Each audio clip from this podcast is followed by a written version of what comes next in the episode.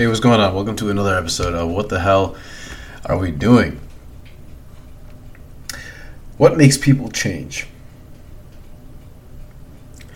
There was a there's a quote that I heard from Tony Robbins. I, I don't know if he actually said it originally, but he said that people will do more to avoid pain than they will to gain pleasure. And I don't know where you know I've I've seen this before, but I think it's almost not general knowledge that humans are more attuned to negative emotions than they are to positive emotions, right?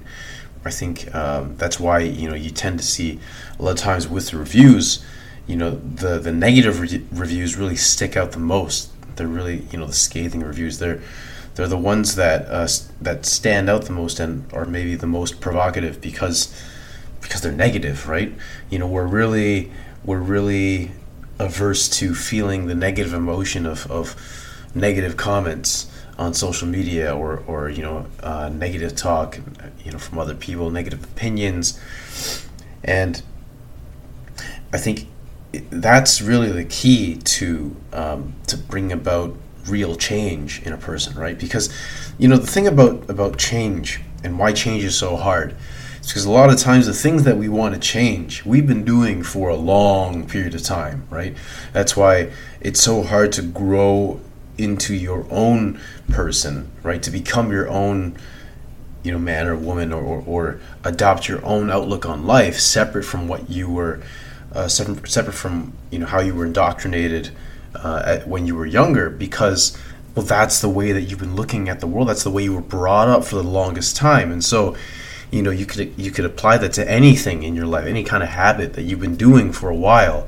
It's always going to take you know if, if you spent 10 15 years building up this habit of whatever it is you know drinking or substance abuse or you know even a relationship you know how you and your your spouse have been treating each other right? That shit gets ingrained and so making the change is really hard. And so the re, you know taking that first step actually to actually recognize that you need to change. The catalyst for that usually is a very painful event.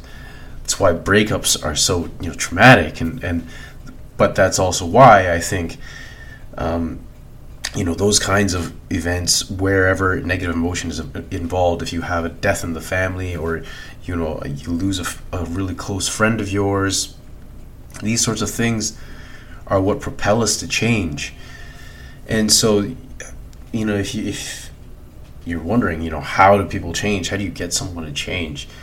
It really, it's one thing if it's for you. You know, if, if you're trying to change for yourself, then you really have to focus on what is the pain that I don't want to feel anymore.